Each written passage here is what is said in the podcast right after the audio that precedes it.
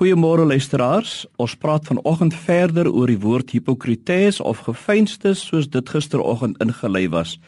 Die ou vertaling van die Ou Testament uit Hebreëus in Griek staan bekend as die Septuaginta. U moet tog daarop let dat teen die tyd dat die Septuaginta hersien was, het hipokrites of gefeinste 'n aansienlike slegte betekenis al verkry. Dit het meer die betekenis van 'n aktiewe bose woord verkry. Aquila was 'n bekende hersiener van die Griekse Septuaginta. Hy gee aan hipokrites of hygelaar die betekenis van goddeloos, profaan, heiligskennend en heilloos en selfs ook iemand wat bandeloos is, nie deur 'n wet of 'n verbod ingeperk kan word nie, 'n oortreder en 'n wetverbreker. So 'n persoon se optrede word as hygelaar of gefeinsdheid beskryf. In die Nuwe Testament besit die woord hipokrites of gefeinste 'n baie besliste gedagtelyn.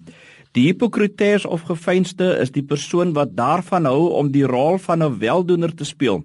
Matteus 6 vers 2 sê dat hy of sy die persoon is wat daarvan hou wat genoeg daaruit put plesier verkry, tevredenheid geniet uit die wete dat almal sy of haar goeie dade sien of kan aanskou. Met ander woorde, die goeie werke word so gedoen dat dit die persoon se ruimhartigheid beklemtoon en soos 'n advertensie bekend maak. Almal moet moet sien dat hy of sy barmhartigheid bewys of almoses gee, goeie werke doen.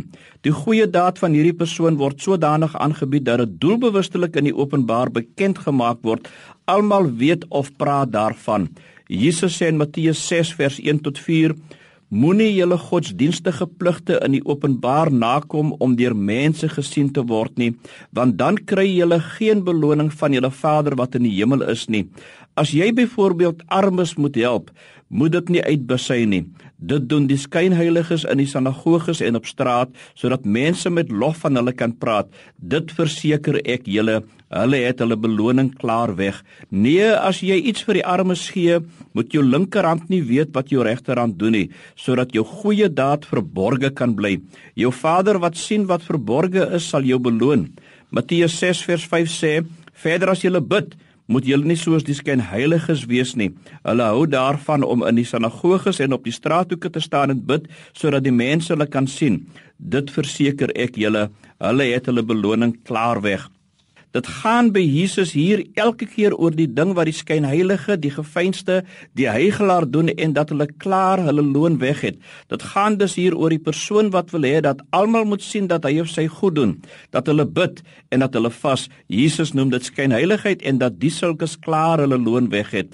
Dit is mense wie se goeie dade nie daarop gerig is om God te behaag nie, maar om mense tevrede te stel. Dit is die mens wat sê die heerlikheid gaan nie aan God nie, maar die krediet kom my toe. Ons praat môreoggend verder.